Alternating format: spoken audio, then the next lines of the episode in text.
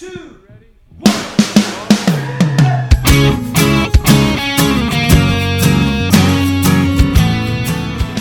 and welcome to Say That podcast for your big questions, get real answers. My name is Matt King. I'm your host here in the city of Chicago, and joining me here is Glenn Fitzgerald, the president of Mission USA. I'm a hollow shell of a man.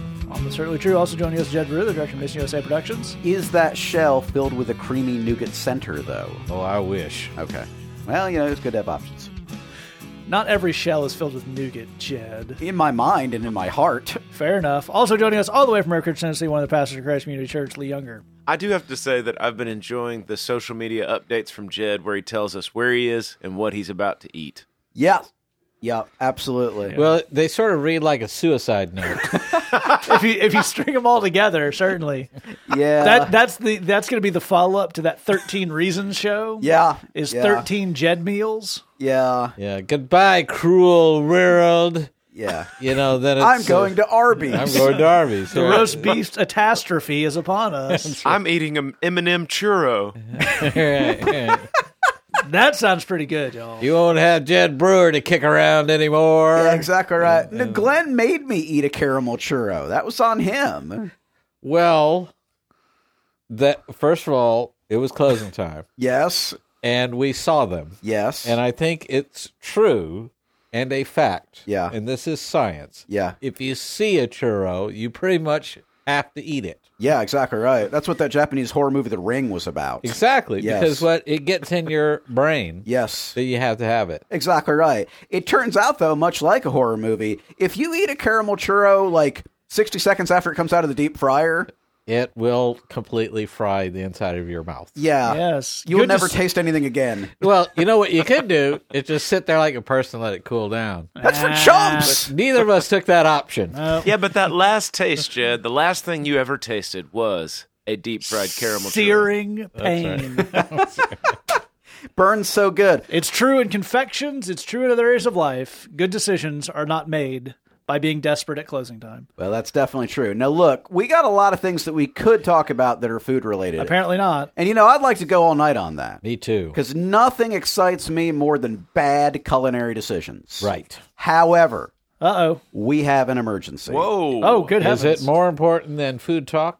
It it concerns the future of a young man, but in a sense, the future of a very nation. Wow. Uh, okay, so barely. Barely, not by much, but a little bit. All right. Okay. All right, so we need some context for this emergency. Some of you may know, Glenn is not aware, but some of you may know that we have a radio show here in Chicago, Right. Q Rock 100.7 FM. Right. We do the Bridge Loud every uh, Saturday night. Saturday night into Sunday morning at 3 a.m. That's Yeah. the good slot. We call that drive time. Technically, someone is driving Someone at is that driving. time. It's the overnight slot. So we do the show, and it's you know it's for folks going through a rough time. That's that's the whole point If of it. you're up at 3 a.m. listening to the radio, probably going through a rough time. So the people listen, they love it. They're it's going good, but we take that show and we make a podcast out of it. Uh, Right. You can you know check that podcast out every Friday. It's the Bridge Loud, uh, Yep. br- bridgeloud.podbean.com. Have all kinds of good links for you. Now, now, what do you think? You said I may not be aware of this. Yeah, I don't think you know about any of this actually. Well, am I? Aren't I on that radio show? Not that I recall. Okay. Yeah, no, no, I don't think so. I'll check the tapes, but um, Maybe do that because it sounds familiar. okay. Glenn, It's made- not that hard to slide things like that by Glenn. Glenn, remember when we were at that meeting with that pastor and he said that thing? Was I at that? I'm only listening to about every other word. I, I got too much to do. So we have a radio show. It gets podcasted. Glenn may or may not be on it, but here's Fair enough. It's it's hard to say. Here's the important thing: is uh, one of our friends, listener, our, our friend Tommy from Seattle. Right? That's in Washington. Ah, Yeah, Oh. that Seattle. I see. Yeah, he's listening to the podcasted version because you know the transmitter doesn't go all the way to Seattle. Right. Oh. That would be pretty. It'd be pretty far away. So Sure. he's he's forced to listen to the podcast version. Yeah. So he uh, uh, writes in to tell us, "I love the show," and but here's where we get into the problem. Okay, it's good that you love the show. You should, of course. Of course. but was totally listening to this while I procrastinated and didn't do homework. Whoa. Okay. Okay. So he's listening to the rock and roll. Yeah, and not doing his schoolwork. He's getting the wisdom. Yeah. And What what kind of homework we're talking about here? He didn't specify, but uh, you know, I assume the scholastic kind. Well, Well, that's the best kind. some of that's pretty stupid, Sure, that is true. and it's just as well that you don't. do Sure, it, absolutely. you know. Here's first of all, Do, do, do. here's what I think. You go to the school, Yeah. tell the teacher what the deal is. Yeah. Nope, don't do that. I got more important things to do. Teach. I was too busy rocking. That's No. right. You can't stop to rock. This is not the first act of a 1950s version of a 1990s Michelle Pfeiffer movie. It's a non-stop block of rock, Yo. yo. no. And that's what that's what uh, because then the teacher would be like, you know what? That's right. Yeah. Thank you. Here, here's what I'm saying is, as a parent of children who have homework, I can't be in favor of of, of this brother not doing his homework. However, I'm willing to let it slide on one condition: Okay. leave a review. Leave a review. Leave a review, review. people. You got to leave a review. Leave a It's review. the like get a out of jail free card. The Bridge Loud is on iTunes, y'all. Absolutely. You go there. You can leave a review for us. iTunes has a system by which you could leave a review. Yeah. What what time is it on iTunes? All times. All times, Glenn. But here's the thing: is for folks listening to this, So Glenn barely got that sentence so out before his face Here's exploded into liquid joy. you may if you if you listen to the show regularly if this is your first time if it's your first time god bless your soul it's like this all the time Welcome. uh, but if you've listened to the last couple episodes at least you may remember that uh, last episode or the episode before we couldn't remember there's a moment where we are talking about glenn's blog and a question that came into it and it's Yeah. quite popular as Yeah. Glenn likes Yeah, to remind us and jed with an extraordinarily straight face stared glenn right in his eye sockets and said what's a blog and what you have just witnessed dear listener is delayed revenge Yes. That's right. Yes. Now, here's what I'm saying. Yes. You got to quit school. You gotta. That's No. essential. That's No. rock and roll. No. That is definitely rock and roll. You Yeah. both If- have bachelor's degrees. You are if- saying things you don't. if you believe. learned nothing else from this show on Rock Radio, Yeah. It's quit school. No. We're Yes. not gonna take it. That's this what I'm saying. no, No. never take advice from Dee Snider. no, We ain't gonna that's a terrible role model. We don't need no education. That's, That's right. at least better musically, if not from a message standpoint. Well, that depends. Is it the Floyd version or the Korn version? Uh oh. aren't they both better than Twisted Sister? Well, yes, that is true. I just I want to throw this out there. If you don't like it, well, you just you send it right back. okay. Can we get the teacher on the phone? Yes. No. Right? And Yes. Just say Nope. That What? violates any number of FCC guidelines. uh, this is going to be my opening line. In your face. no. Yeah. We cannot call and harass people. We are not the jerky boys. Yeah. And then we'll say we took Tommy to the school of hard rock. No. that's it. absolutely You not. can't keep us down, man. Yeah. There have been silence the rock, man. so many lawsuits about radio hosts doing this very thing. We're not going to get involved. You know what that in this. is? Free publicity. Exactly right. No, That's- lawyers are not free. it is not free in any way, shape, or form.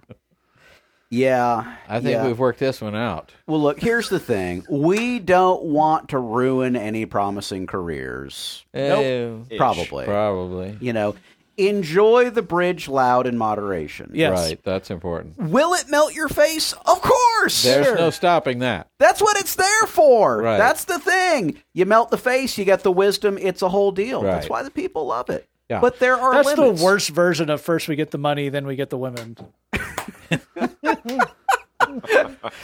Yeah.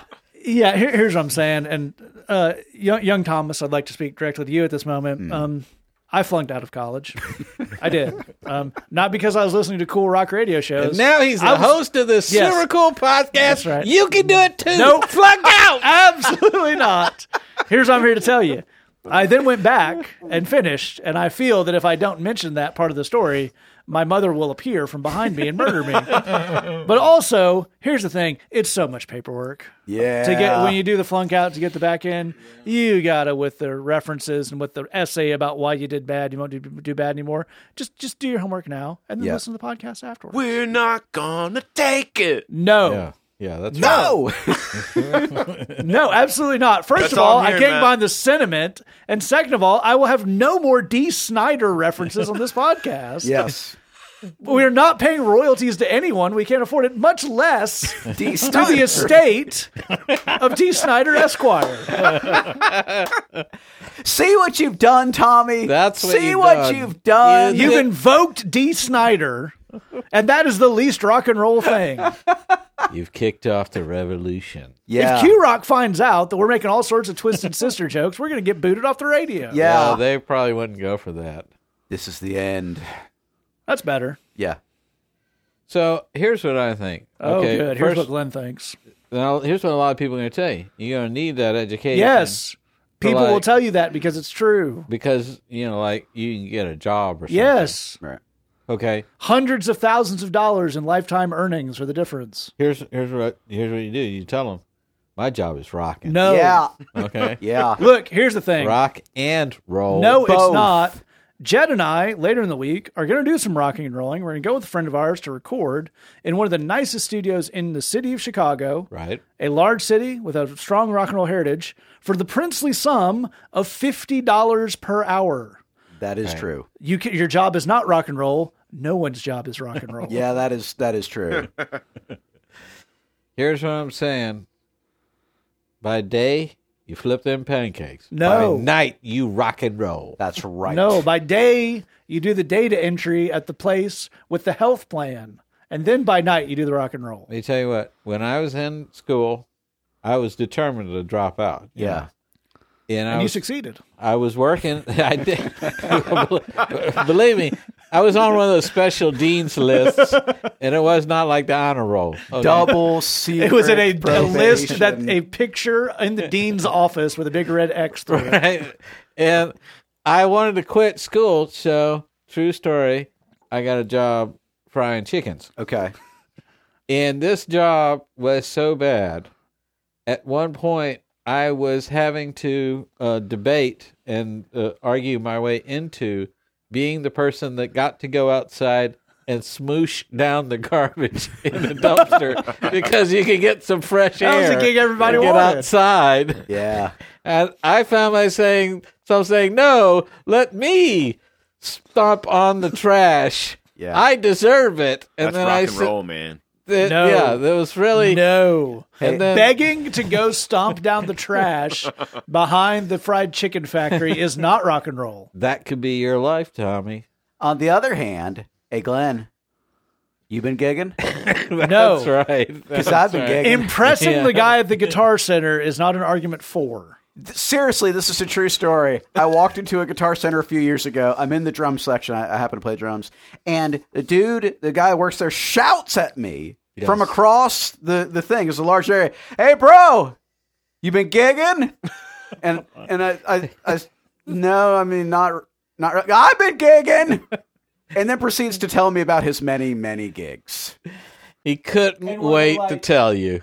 And Jed, were they like awesome rock and roll, really You know, hardcore glamorous stadium gigs? gigs. Is that uh, Weddings, bat mitzvahs, Yeah. third birthdays. Yeah. Yeah, pretty rock know. and roll. pretty rock and roll. So listen to the bridge loud, but in moderation, And and quit your day job. Stay Leave a in school. Review. And leave a review. and leave a review. And on that basis, I declare an emergency off. Absolutely right. And revolution on. No, no. Ow, the revolution must be educated. Can't have all sorts of dropouts running a revolution. They won't know how to do anything. Historically, that has worked poorly. Yeah. Here's the thing. We we uh, Tommy, we're, we're glad you wrote in. We're glad you enjoy the show. We're glad all of you enjoy the shows we put out. Um, we we've uh, as you may have guessed, all the people on the show have done a massive amount of academic procrastinating Yes. in their lives, and uh, we're glad you, you we're your vehicle of choice for that. But stay in school, kids. Stay in school. And also leave a review because that's our version of indulgences. Yeah. If you leave a review, you can do whatever you want. We'll get behind it. Right. That's right. we are very cheap to be bought off. Yeah, that's true. right. Now, because members of this illustrious eh, group stayed in school and learned how to do things like produce music and build web design and Gigging. run a chickens ministry, v- gigs of various kinds, Yeah. no doubt. Smoosh down garbage. smoosh Yeah. down the garbage, which has to happen all the time. Uh, we can bring you Bridgebox, and if there was Ooh. if there was all sorts of garbage just flowing out of the trash cans behind his house, Glenn wouldn't have any time to No. write the sermon for the Bridgebox. That's right. This is why we have these are all life skills. Yes.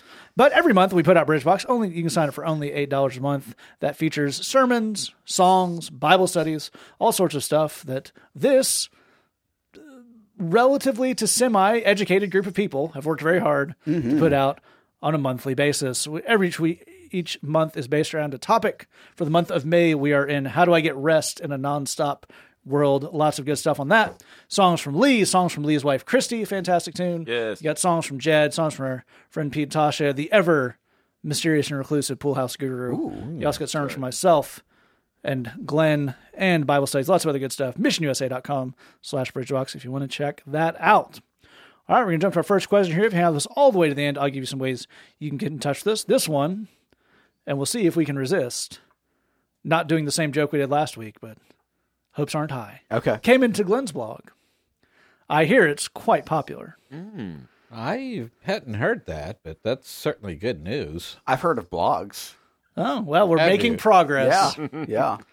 I enjoy worship music. That's a real thing, not to sidetrack before you get into any question. Bless him, a young man on one of our host teams has come up after the service, and Jed has led, you know, 50 to 60 non church, hardcore, you know, ex cons and drug addicts in worship so loud it will blow your wig back, to quote Right. Glenn on that. And this guy walks up afterwards, says, Jed, my name is redacted. Yeah. I enjoy worship music. Not I liked what you did Yeah. That's or right. I like your worship music. Just I enjoy worship music. I just kind of stared at him for a minute. Well, that's that's good, man. I'm I'm glad you enjoy worship music. And here a, a bonus lesson, a bonus piece of advice in this week's Say That podcast. If you, dear friends out there in podcast land, don't get a hold of your own insecurities, that will be as close as you can come to giving a compliment. And that's no way to go through life. Maybe he's inviting you to say something you like. I like pistachios, I like cinnamon churros. but you gotta let him cool. You got to trust me, bro. Fool me once, Much like shame worship on me. Can't be fooled again. Fool me twice, can't be fooled again. Oh, so it's such a weird dog leg before I even get to reading the question. This is a question that came in to UncleGlenn.com. It says, Quite popular. Thank you. I went home to see my family, and our church had an Easter pageant. Ooh, it was elaborate Ooh. and looked expensive. It probably was. I felt bad because it seemed like a show and it didn't really connect with me. Afterward, everyone was like, and I'm going to do my best, dear listener, to give this the reading it deserves. Mm. That was really something. I didn't want to say anything because I didn't want to discourage my family from going to church. But afterwards, I wondered if that was the right approach. Please help. And there's a fantastic uh, breakdown of this on Glenn's blog. You can find it at uncleglenn.com. But Glenn, let's let's get into this a little bit. There's a lot going on here, and we've talked before about our feelings are made pretty well known about the way churches spend their money, and yeah. and very few of them do it in a way we think is smart or Right. good. But we don't have that job. But we've also talked about there's there's some things that come down to church that are just matters of taste, like anything else, Sure. and Sure.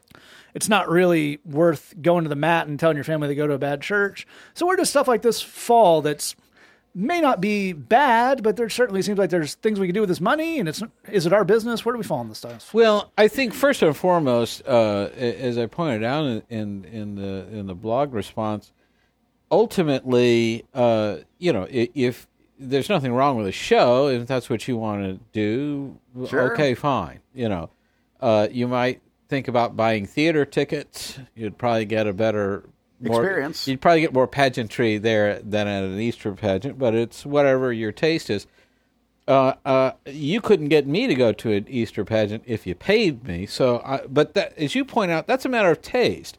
On this show, Yeah, we, we could get you to go to a pageant of any kind if we paid you. that's right. On this show, there, there, we we actually uh, will talk about things that that we are displeased with, of course, but we're actually not talking about stuff that's a matter of taste. In other words, because nobody cares, nobody has any. A nobody- cable cam is not a matter of taste. yeah, no, nobody cares what we think about it, our, our what our taste is on anything. So we wouldn't bore you with that. We wouldn't waste your time with it.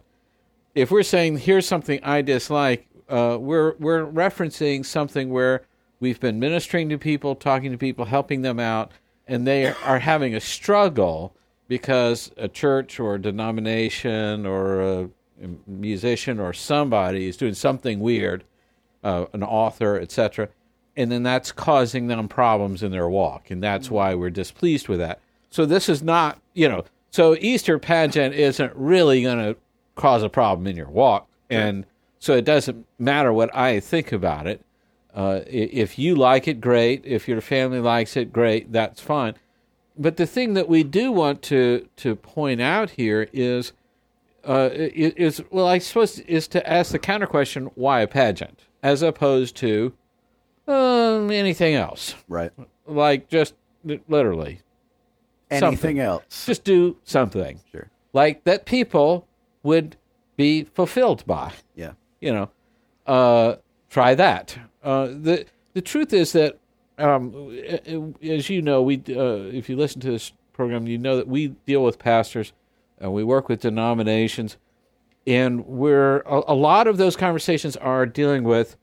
I am struggling to connect with my people. I'm struggling to reach them and inspire them and get them passionate and getting them to show up for things and getting them to participate. And there's always a sense of I need a special doodad to do that. I need a gimmick. I need a trick. I need a it's and that could be a special program. It could be a music thing. It could be a, an event thing, whatever. And this is going to get us where we're going. Here's the deal on is that long term that stuff never really works. Uh, at, at the end of the day, uh, it's it's about a very simple motto that we preach uh, around here constantly, and that is feed them and they will come. If you feed people, they're coming back. No question about it. Spiritually speaking. Spiritually feed them. Now, that doesn't mean uh, that you will get huge numbers day one. It means the people that you fed this week are coming back next week. They'll start witnessing and, and to their friends and inviting their friends, and that will happen at, at a slow but steady rate. And when those people come, if they get fed, they're coming back. So it's a recipe for slow and steady growth. But I've done, you know, church youth ministry, I've done prison ministry, uh, uh, urban ministry, you know, street level stuff, everything in between. I've never had problems with numbers, never had problems with being able to get ministry up and running because I took the policy of strip away the pageantry and the the the ceremony and the, the all the extraneous stuff and really focus on connecting with people by serving them, giving them what they need, making sure that you're feeding them spiritually and they'll come back. Yeah, I think that's absolutely a fantastic way to start. But it must be a said, and Lee, I'd love to go to you on this as someone who does work at a church. Um, that is absolutely the right technique. That's what we want to look for in a church. One of the things that uh, we need to look at this is that Christmas and Easter is not necessarily may not be the best time to judge whether or not a church does that. That's a good point. Right. Um, from inside a pastor's view, Lee, I know it's um, the the Easter pageant may not be the way the leadership team wants to go, but Right. Yeah. you know, uh, there we if we know that there's this is kind of a big family holiday, and parents want kids something to be in, and we might get a lot more visitors, so we don't want to really go out there. What? How That's do a good point. It's not always the pastor's idea. yeah, absolutely. Yeah, yeah. From but from being behind a church and planning a church service every week, when it comes to trying this kind of stuff and doing this kind of stuff that may not achieve the ministry goals you as a church port have, but take us inside the idea of how churches who are doing things the right way may kind of use something like this and how that may differ from a normal Sunday. Yeah, I, I, I think you make a great point in that at some of these kind of uh, you know big holiday Sundays, uh, the churches like to turn it up a little bit. You know, they they they kind of they kind of uh, put on the glitz, and a, a lot of places do. Um, yeah, And part of that may be because that's what the people in the pews expect. yeah, if people grew up in churches where there was a big Easter thing, it, it may just be part of serving them to have an Easter thing. That's right. I mean, our church is, you know, where I work is is a is a pretty laid back, you know, place, and and you know, I mean, we do we do some things that churches traditionally do. We take communion, that kind of stuff, you know, once a month or something. But uh, I remember uh, one time I wore, uh, I you know, we had one of these fancier services. You know, people are going to be dressed up more. You know that people are coming in with some of those expectations. I I usually kind of wear a button down shirt. But this one time, I put on I put on like a, a tie, and uh, and my boss, as soon as he walked in the door, he pointed his finger at me and said, "Hypocrite! You are a hypocrite! You don't ever wear a tie. Take that leadership. tie off of your neck. Yeah, you are a yeah. hypocrite." You know. So, but yeah, I mean, sometimes you you you do kind of move towards um, people that are coming in, even if even if the folks who are coming in, all these visitors, they don't even know what church is supposed to look like. But we're all kind of moving towards each other a little bit and some of that stuff.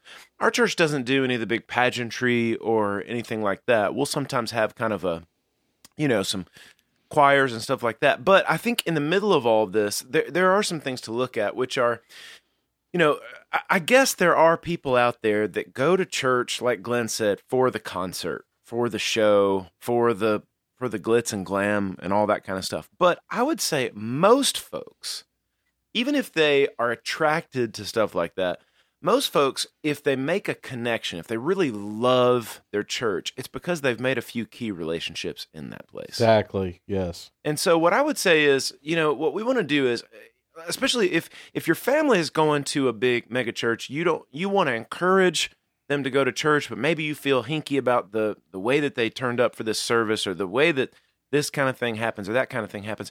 What I would do is I would engage conversation that leads them towards are there is there a community group that you know somebody in? Is there a helps ministry that you could get involved in? Is there some kind of some kind of training wheels ministries where you can help clean up, help move stuff, whatever, where you can encourage your family to get involved in if you know, especially if they're new to church or if they're if they're kind of getting reintroduced to church after taking you know a couple decades off or something like that um, and, and because these kinds of these kinds of connections they do a couple of things. One they give people a purpose and that's a huge deal.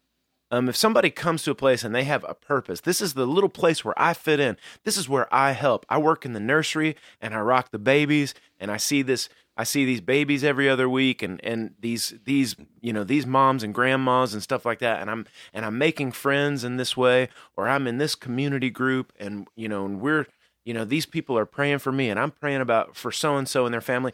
There are ways even in some of these big mega churches there are ways to take a big church and to make that church small. And these are the mm-hmm. kinds of relationships that we want to encourage especially if your deal is man i just i don't like or connect to any of this stuff and we all kind of feel weird about it but i don't want to discourage my family from going to church because maybe there's some good stuff going on here i don't really know. I would key in on some of those kinds of things. Are there some kind of training wheels types ministries or helps ministries that you can encourage some involvement in? Is there a community group or some relationships? Because that's where people take a big church and make it small. That's where people find purpose and they find connection.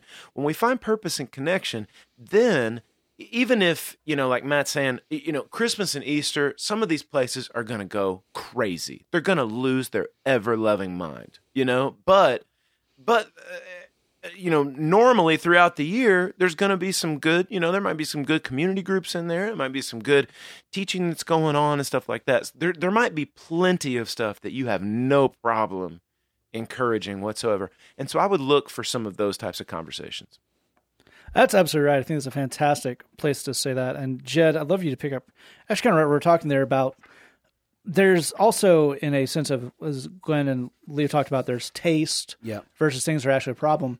It also must be said that there are varying levels of things that are unpalatable. Yep. As much as we all like the, would love the idea if we could just kind of, there's no perfect church. There's no um, church that has everything lined out the way it needs to be. But so we have to have some kind of level of equilibrium Yep. here, and we actually deal with that with the guys we um, minister to at the bridge a lot. And I was uh, my our friend Pete and I were in uh, Cook County Jail earlier today, and there was a guy talking about he was reading a book by a pastor that we know for a fact, as in like Glenn has met him personally, is really jacked up, has some serious issues and on some really weird stuff but I it's it's not worth telling the guy who is reading this thing he thinks to be good and Christian that that is wrong. Sure. If he has wrong thoughts that come out of that, it's worth dealing with those one on one. But where do we find those in the sense of as opposed to being the the screwed up church police, how do we encourage what's good as opposed to discouraging what we may think is bad? That's a great question. Well, I think that we need to acknowledge a few things. The first is trying to call out everything that's going on in Christendom that's kind of not exactly legit and not exactly cool is the never ending saga. Right. You will never ever get to the bottom. I mean, you spend the rest of your life doing that. And here's the funny thing: not accomplishing anything in the process. Right. Yeah. Um, it, it's weird, and I think particularly in, in the day and age of, of Twitter, this gets lost. Noting that something is bad does not accomplish anything. Right. Not on its own. Right, right. Um, that can be a part of a broader strategy and a broader thing, but just that is bad. Well, you, you haven't done anything yet. right, right, right. Y- You know, they say that people that are experts at combating counterfeits, particularly counterfeit currency, the thing that makes them good at what they do is they are so in touch with what the authentic article looks and feels like. Right. They know it backwards and forwards what the real thing is. So that when they see a forgery, they instantly know it's off. Right. They might not be able to tell you what about it is Right, off, right, right, but it doesn't right. matter. I just I I know the real thing. This is not that. Right. All right. That's actually how I'm told anyway. That's how those folks do that work. Well, I'd encourage you to do something similar here. There is no end to the number of things that can go wrong in a church. There's no end to, as, as Matt put it, the gradations of this is a little wrong, this is a lot wrong. There's no end to all that. But what you can do is do something that is legit for you. In other words, Jesus said, feed the hungry, visit the sick, uh, care for the imprisoned. You can go do those things. If you are doing those things, you are doing something that is fully 100% legit. Whether whether this church's Easter thing is legit or not doesn't actually matter. You're doing something that's legit. But once you find something that's legit, here's the thing that you do then. And this is where it really becomes God's kingdom on earth. Is you take all the people you love and find a way to get them involved in this legit thing mm. that you're doing. Right. You make room for them to join you in this thing that is good and right and mm. true and beautiful. If you will do that, you'll actually be solving this bigger problem along the way. When people find something really good and really right and really true and really beautiful, and they get involved with it, they get plugged into it, it starts to become a part of them. Their desire to be a part of things that aren't legit goes down. Um, yeah, we we don't we don't actually live this life by getting rid of all the bad stuff first and then doing good stuff. It's actually kind of the opposite. We lean more and more into the good things God has for us, and those kind of push out the bad things. And that's Right. actually the strategy that we encourage you to take here is to find a way to get involved in good, legit, godly things in your life, and then make a space for the people you love to become involved in them too. That's all really fantastic stuff you've heard from these guys, and it really is true that we can see all these people as kind of on a journey. Yeah. And it's a lot more helpful to move someone along their journey for teaching someone, try to encourage someone to take the thing that is good and uh, kind of overpraise that, push them in that direction, as opposed to trying to chop out the things that are bad. It's, it's not a surprise. We've not hidden it on the show. Um, all the all four people here from the show think that small churches are better than big churches Yeah. um, almost in direct proportion to the smallness and the bigness thereof. But if someone goes from not church at all to a church that, while we think they spend money in a stupid way and they're trying to make the pastor famous, but all that stuff, but if it's preaching the gospel, and there's Yep. people there that care about them, and it was no church to this church, Yep. that's a positive step. Absolutely. It's great. The idea, as we're talking about here, is to help them and be a part of their life that helps them grow to the point that they will outgrow th- where they Yes. currently are. Yes. But you get a lot more going that way than going the other way, and it's a lot more. f- It's a lot more pleasant for you in that kind of midway point to find the positive thing and encourage that and use words to build up, which is a uh-huh. phrase I'm just making up on my own now Very inventive. as opposed to the other way. You know, if someone, let's say someone comes out with a, and I will use him as the example because apparently, of all the weird jacked up megachurch pastors, he's the only one Christians are allowed to make fun of. Someone has a Joel Osteen book. right. Instead of saying that's bad, you should feel bad. You say if you like him, here's another book you might really like. Yeah. by someone I think is good. Yeah. Yeah. Right. It's a little more challenging. There's a little more stuff to it, but I think you'd really dig it, and we can Yeah. sit down and talk about it. Yeah. That's actually more growth for your family and your friend, and it's a lot less soul sucking for you to find Yeah, the right. positive. So if, if you have an overall strategy, I would say that's a good place to start. We'll move on to our second question here. It came in anonymously and it says, I know that as Christians, we're supposed to be content, but there are also things that God wants to change about us and grow us in. How do I find the balance behind, between being content but staying motivated? And Lee, why don't you start us off on this one? Yeah, I think this is a really cool question. It's a sharp question, um, uh, especially because, you know, I think that uh, for a lot of people, taking stock of their own spiritual life and figuring out uh, how do I know if where I am is a good place, and how do I know where to go next? I mean, that's not a thing that a lot of people take, um, you know, a lot of that a lot of people are very motivated about. I think if I could, you know, I, I would kind of, I would kind of steer you away from the the, the word contentment as far as uh, the words contentment and change, and and I would kind of steer you, if I could, into um, another word which not a lot of Christians talk about for some reason, but the word humility. And that is um, humility. Humility gets a weird rap just because people misunderstand what this word is about. But a biblical definition of humility is just that you would see yourself as you really are. You would have a correct view of who you are. So you wouldn't have an overinflated view of who you are. Uh, the Apostle Paul talks about looking at yourself with sober judgment. Um, you know, so don't look at yourself with the with the beer goggles. You know, don't don't, don't get above your raisin there. You, you would look at yourself with sober judgment, is the way the Apostle Paul talks about it. You, um, but you would um, you, wouldn't have an overinflated version of yourself, but you also wouldn't sell yourself short, or you wouldn't sell yourself as the the victim of everything, or you wouldn't, or you wouldn't, uh, you wouldn't look at yourself as you know the the worst worm in the history of the world or whatever. So here's what um, humility would look like: is humility is I want to have a correct view of myself, which means that I let God tell me who I am. I let God tell me um, what what my value is and what my worth is. Which means if I do that, then here's what I'm here's some things I'm going to find out is if I believed in Jesus, I am completely and totally accepted by Him. I am completely accepted as His child. My past is erased. He will. He has forgotten all of my wrong. He is never going to hold it against me.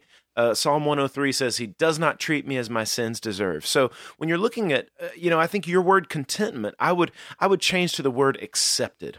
I am completely accepted. That's that's a mm. humble view of who I am. It's it's it's better than I would naturally see myself in some ways. And then in the other on the other sense, I would also let the Lord tell me who I am because the Holy Spirit is going to gently and sweetly he's going to to show me the growing edges, the places where I do need to grow and move and change.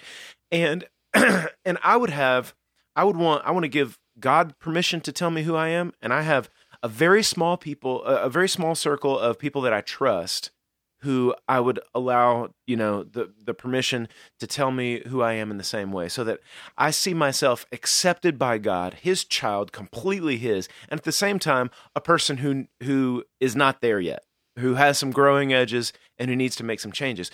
If we can get our our heads around what biblical humility is, then I think that's where we're going to land in that as as you're trying to figure out this balance of Uh, of the fact that I'm already accepted by God because of the grace of Jesus, but I have some growing edges, and the Holy Spirit is going to show those to me. And people that care about me that I can trust, they're going to show me how to line that out as well.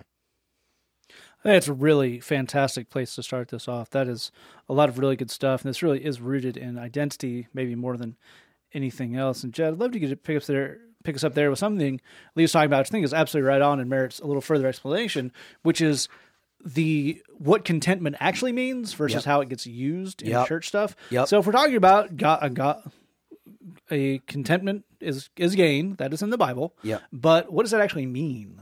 That's a great question. So let's here's you said you know that as Christians we're supposed to be content. So here's the verse you've probably heard referenced. This is 1 Timothy 6 6, and it says, But godliness with contentment is great gain. Okay, well that's a good word, but uh, per Matt, your question, and Lee, per everything you're saying, what does that word contentment actually mean? Well, if you look at the Greek word there, what it really is referring to is sufficiency. I have all that I need. That's that's actually essentially what it's saying. And we might note that that's actually not what most people think of when they think of contentment. Right.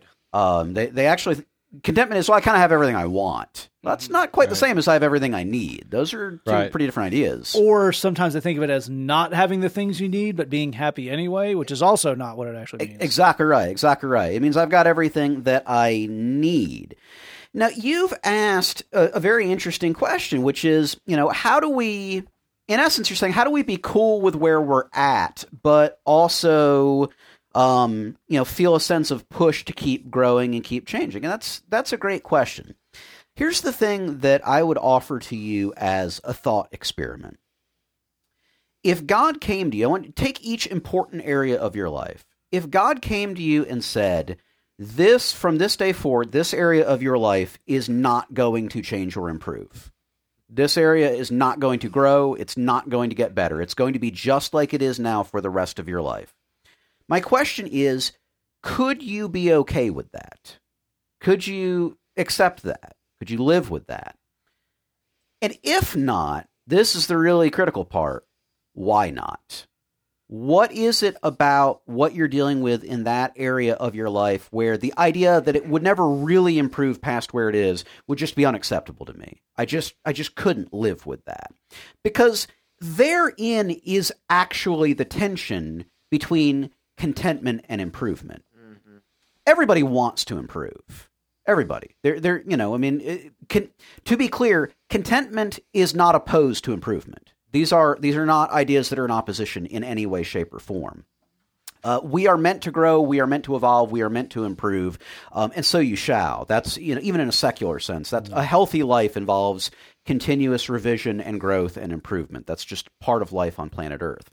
But when we have a thing where we say, "I need this area of my life to get better," I need this to be different we have left contentment behind at that point, and we've actually gotten into something that would be much closer to discontentment. Mm-hmm. Let's shift gears for a second and talk about a different verse, and I'll tell you why it's related. Jesus said, and you've definitely heard this if you look at a woman with lust in your eyes, you have already committed adultery with her in your heart. Now, that's a hard word. That's right. tough. Why did he say that? Well, at least part of why he said that is as follows Lust, at least in part, is the belief this thing would make me happy. This right. is the thing that stands between me and happiness. Mm-hmm. If I just had this thing, then I could be happy and whole and complete. That is lust. That is the definition right. of, of lust.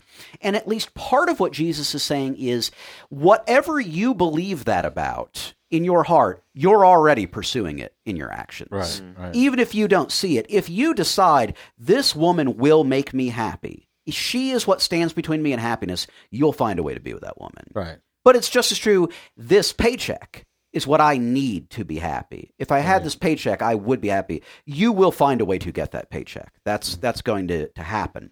It's as good as done. So let's bring it back to contentment. If you've got an area in your life where you say, I need this to improve before I can be happy, I need this to get better before I can feel whole, before I can feel complete, then we're actually in a prison in a way. Right. We're, we're dealing actually with a lust problem, mm-hmm. is what we're dealing with. There's a few things that happen. First, we've kind of left behind what God thinks about that area because right. we are now in charge of this area.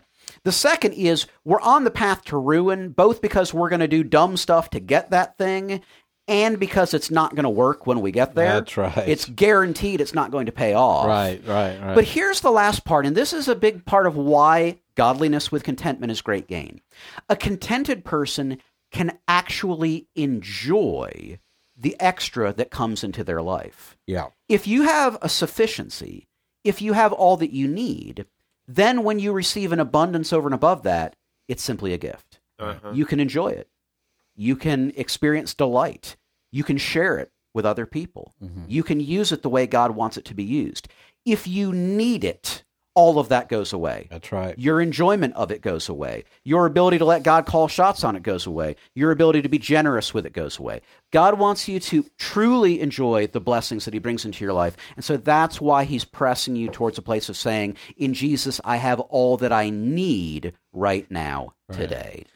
I think it's a really fantastic place to take that. And Glenn, I'd love you to close us out on this. I think another aspect of this we need to bring in is there's contentment in mm-hmm. and of yourself yeah. There's changes you need to make. And then there's other people being contented with you and changes right. other people think you may need to make. Yeah. And one of these really is we just can't have in this equation, right? Yeah. Well, that's right. I mean, uh, the the cornerstone that we're trying to focus on here is love.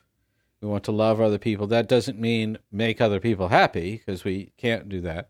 It doesn't mean uh, uh, try to get everyone's approval uh, that's not love. That's that's not what love does. Uh, also, we're talking about balancing my internal needs for contentment and a sense of accomplishment and purpose with an external uh, uh desire to do things for other people, and also to handle my responsibilities. If I'm, uh, you know, I have uh, to do stuff at work, and uh, you know, I, I owe them work for the paycheck that I'm earning, and so on and so forth. So uh, it's uh, the first step is to recognize that love does not uh, love for myself and serving myself does not compete with loving other people and serving other people. Uh, that that same impulse to love them and and to both uh, to do that and love myself means that I recognize I have to be good to myself in order to be good to other people. So that that the logic of that just presents itself, and it's not a a, comp, a, a competition between those two. Now, getting that balance right, of course, takes work, and and and a lot of us struggle with that. But it's there's still an awareness. I need to be good to myself so I can be good to others. Mm-hmm. So, uh, love allows us to navigate that uh, pretty well. Uh, but in terms of the negative th- side of things that we need to get rid of, I would put two things on your list: obligations and human expectations. Okay you have obligations, of course, and other human beings have expectations of you. You can't rid yourself of those things. But it's living your life so you aren't focused on those things, that you're not trying to answer to those things. If I love you and I am committed to your good and I am I am serving you and I'm helping you out and you aren't happy with that, I don't care what obligations I have or what your expectations of me are. I am already acting above and beyond any reasonable expectation. I am I am not operating on the basis of I'm obligated to do something good for you. I just want to, and I am. Mm-hmm. But people don't like that. They, particularly manipulative people. yeah. They they want to say you should have to. We're family. You should always do things right. for family. You just took the love and turned it into an obligation. There is not going to be any contentment on this thing. Uh, there's not going to be any staying motivated on this thing. The whole thing has broken down. Uh, and I think, again, we have to reject that. We have to push back uh, to that within ourselves and in our relationships with other people and say, I'm not operating on the basis of expectation. I'm not operating on the basis of obligation. I'm operating on the basis of love. I'm doing the things that love demands of me in this situation. And love demands that I come and I help you out and do this and do that. But love also demands that I take a break and go somewhere else where you aren't. Because even though I love you, you suck the life out of me. Mm-hmm. And I have to put some in. So there's something there. So there's something there for later and for other things and for living. So I love you, but no, and that's what it is. So I think uh, uh, uh you know getting away from obligations and human expectations uh, is is key there. Uh, you can't, and again, as we said at the beginning, you can't make other people happy. You cannot do that. Uh, contentment, as Jed was saying, is is a is a choice that you make. You choose happiness. Yeah. That's that. No, circumstances don't give that to you. The things that you're left lusting after, as he said, don't give that to you you're driven by the fact that you choose happiness, you choose love, you choose to serve other people, and that puts you beyond obligations, it puts you out beyond expectations. Uh, you do find contentment ultimately in that, and you're driven and motivated by that desire to serve somebody because you love them, and love won't let you sit still. I think that's a really great place to wrap this up. I think that, and that is a big part of how you find a motivation that is not rooted in the things that we may use motivate ourselves, like guilt, like shame, like an overall crushing expectation when you're doing things out of love, out of a positive place, that is inherently going to keep you motivated, but not with this, as you're pointing out, this idea that I have to do this so that people will accept me or I will not be a sniveling worm or whatever it is. Mm-hmm. If you mm-hmm. come with positive motivations, that makes it easier to have positive outcomes. And we're going to move on to our final question here. This actually came in to a separate inbox. That would be the bridge loud at gmail.com with the aforementioned radio show. But this was our topic last week, and it's a really good one. So I thought we'd, we'd uh, reuse it here on the Say That, which has a different audience than Bridge Loud. I think people get a lot out of it. This question says I graduated, but my friend is the year behind me in school, and she still gets bullied a lot. How do I help her? Now, if you check out the Bridge Loud, as you can on the Bridge Loud podcast feed, we talked to a licensed clinical social worker, Alana Grenda, who gave us a lot of very cool um, uh, advice on this. And Jed actually interviewed her. And Jed, I'd love to get you start us off with just what did you learn from talking to an actual professional about this stuff? That's a great question. The thing that I learned from talking with Ilana, who again is a professional, is what she does for a living, is to do the thing that you are qualified to do. And that in this case is to be a friend. That's the thing that you're qualified to do. You are not the school principal. You're not the school guidance counselor. Uh, you are not a ninja commando who can go and beat up the bad guys. Right. Um, but you. But I feel like if I really applied myself, I could like there the ninja commando skills within me would come out. well, maybe someday, but that's If not I'm a pure short term thing. Say it one more time. If I'm pure of heart, maybe. well, no, that doesn't really have anything to do with it. It's also really not in the cards for me. So we, we shouldn't think about that. Well, you know. Uh, but yeah, do the thing that you can do. And what you can do is to be a friend. Uh, I think the thing that we often get in trouble with, and, and we can make things worse actually, is when we undervalue what being a friend to someone going through a rough time can do. Um, you're not the principal, you're not the school guidance counselor. Um, you're not their parents. Um, you you are their friend, and that is worth so so so much. You know, I'm old enough now that I can look back on times, particularly when I was a younger person, that were really rough times. And what sticks out to me, generally speaking, are the people who were a friend to me in that mm-hmm. season. That's mm-hmm. that's what sticks out. It's it's rarely the the magical word of wisdom. I read a Christian book and it blew my mind. That that doesn't That stick never out. happens. No, it's the people that were friends to me. And it wasn't the magical things they said to me. It was just them being with me Yeah. and, and loving me and, and being there for me. Those times strengthened me in a way that I'm not sure I appreciated at the time. Appreciate is the wrong word. I'm not sure I understood at the time how much impact that was having. Mm-hmm. I can look back and know it had a huge impact. Yeah. You have the ability here, and if this is a young lady who doesn't have a lot of friends, then all the more you have an ability here to to support her and build her up and strengthen her and encourage her because the truth is she's going to keep facing this for a while um, if she's you know a junior in high school a senior in high school she's got some time left unfortunately to deal with this but you can keep being a force that encourages her that builds her up that gives her that strength that helps her to keep going and that ultimately is what she really needs Amen. Yeah, that's the perfect place to start out with that. And Lee, I'd love to get you to pick us up there on this idea of do what you can, but then there are uh, there are things that need to be done, probably about uh, people at the school who need to be alerted and all that stuff. And it's important to find a way not to do that for your friend, not to badger your friend about that, but to have a healthy encouragement to the help someone needs. And how do we provide that? Well, one of the things that um, that can be hard to understand when you're on the outside of it is that when you are the victim of something like this, you can't you can't really see that there are some very easy and basic steps that I could take to change my situation. Um, a, a lot of times it feels like I'm in a I, I'm in a I'm in kind of a, a, a dark hole. There's nothing I can do about it. Nothing will ever change this. This is an inevitable. Uh, this is an inevitable inevitable situation. This is who they are. This is who I am, and there's nothing that can change.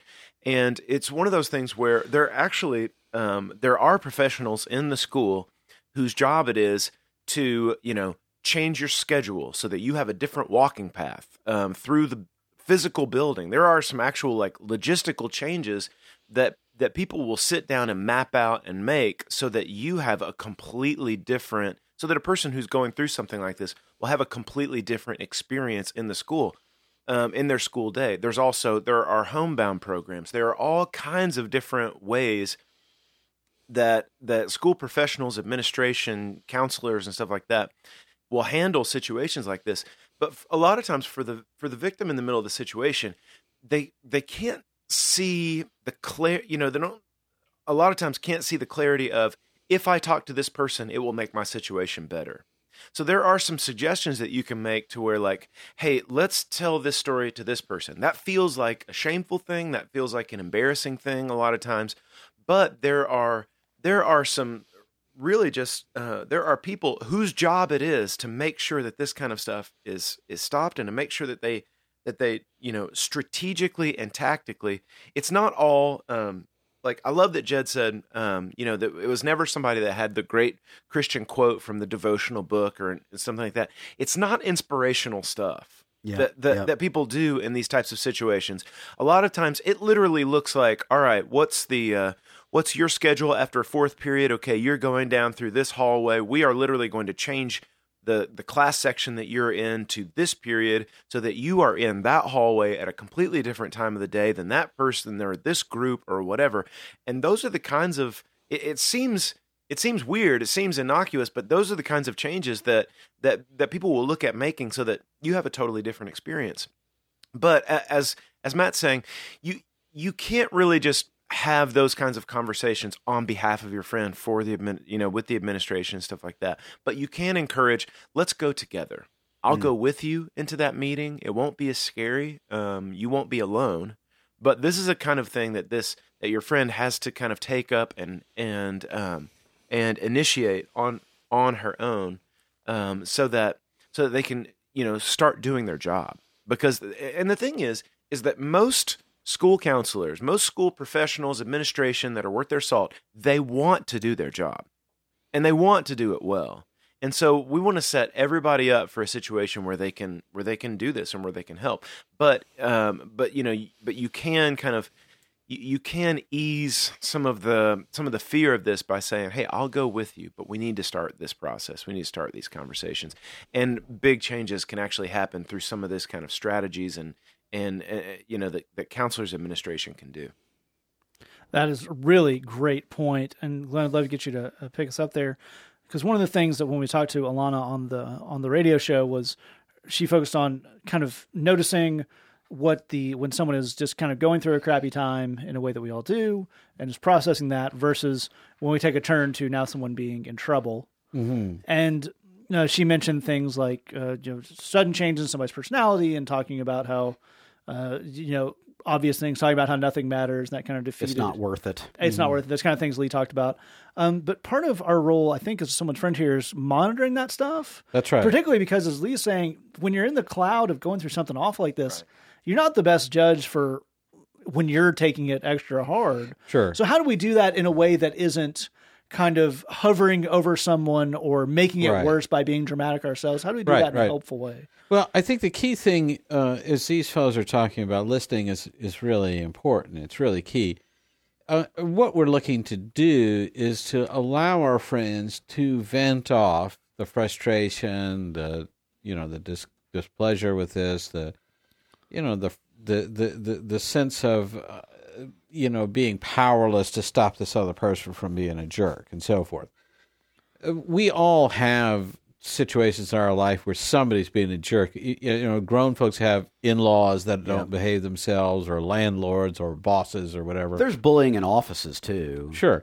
It, yeah, it's, it may not be quite the exact same kind of dimensions of what you're facing, but it, it creates the same kind of need in the sense of you need to have a friend that can sit down and let you just gripe about it and Yeah. vent about it and get it off your chest. And as as Jed was saying, there's a great ministry to that, but there's a point where that's no longer doing it hmm there's a point where I have I I am a I'm not really able to vent off how I feel because it's overwhelming me, and b I have vented about it and I still feel overwhelmed. You know, I still feel like I just can't go back to this building. I can't go back to these people, whatever the thing is. That's the turning point that we need to be focused on. And I think that's going to give us that lit- litmus test of uh, listening and being a good ear is just not getting it done anymore. At that point, because you've done a good listening, uh, part of what you can do is start acclimating this person on how are we going to escalate this? How are we going to talk? You know, as exactly as Lee's talking about. Uh, you know, we need to talk to somebody in in the school and the administration and and ex- discuss the situation with them but I find a lot of people who have struggles, they they have a, a, a crisis, they feel stuck. They're they're overwhelmed by the thing, so they don't know where they would start on dealing with it, and that gets them overwhelmed. So a big part of what we can do to help is to say, okay, um, if it gets to this point, what will we do? Mm. We don't have to dis- we don't have to do it, but we have the plan in place. If it gets to a point where you can't take it anymore, what and you have that all laid out, So, and then it becomes a discussion. Are we at that point or are we not at that point? Do we feel like we're getting close to that point? So that friend can say, I'm at that point and you know what to do, and your friend knows what to do, and you execute the plan. That is really fantastic stuff. One last thing I would throw on the end of all the fantastic stuff these guys gave us is it is important, and this is maybe if you're an older person who's hearing this, if you're a parent or something. Um, I've had some some friends who've gone through similar things, both themselves or with people they love, and they've done that very well. One of the reasons is you can't jump right to diagnosing for yourself whether or not this is credible. Uh, I believe you, and that sucks, are very important things to say out loud. It is Right, right, important right. not to rush to, well, maybe, you know, everybody, you know, every school has jerks in it. And every everybody has people be uncool them at some point. Because, especially, particularly, even if you're, I mean, uh, I'm 31. I'm not, you know, old by any chance, but I did not grow up with social media. There are people who are 25, 26 who did not grow up with Snapchat and that kind of stuff in the way that it is now. So to jump immediately to trying to press something into your own understanding. Yeah. And if you didn't go to that school, if you're not that gender, if you're not that age, it it you can think you're being helpful, you can think you're giving good advice, but if you don't start and lean on listening, exactly like Glenn was saying, then you you risk kind of misfiring on something, Yeah. which we certainly don't want to do. So listen it has to start with listening to your friend and taking their word for things not mm-hmm. you know if they say that someone is doing this thing that sounds crazy to you you can't imagine that someone would you know steal a photo or that or why would they do that that's not your place to say that it's your Yeah. place to take it as it is be there for your friend and that takes a lot of pressure off you and you can focus on putting in the good strategies these guys have given you now, not only did we talk to Alana Grenda on this subject, not only did we do a whole radio show on this subject, we actually put together a song Indeed, we did. as well. Uh, Brother Jed wrote a song. We got our friend Grammy nominated, the Grammy Awards, honey. Maybe you've heard of them. Lydia Salnikova, fantastic vocalist, to record it for us. It's all based on the uh, professional and excellent advice we got from licensed clinical social worker Alana Grenda. The song is called "What They Say About Me." I don't. I don't think it's a push to say it rocks. Indeed. And we're going to take it with that right now. So if you have a question for us, say that podcast at gmail.com, thebridgechicago.tumblr.com. Thanks for listening. Just remember, we love you. God loves you. There's nothing you can do about it. Three out of four college professors agree that regularly listening to the Say That podcast is essentially the same as a complete college education. No!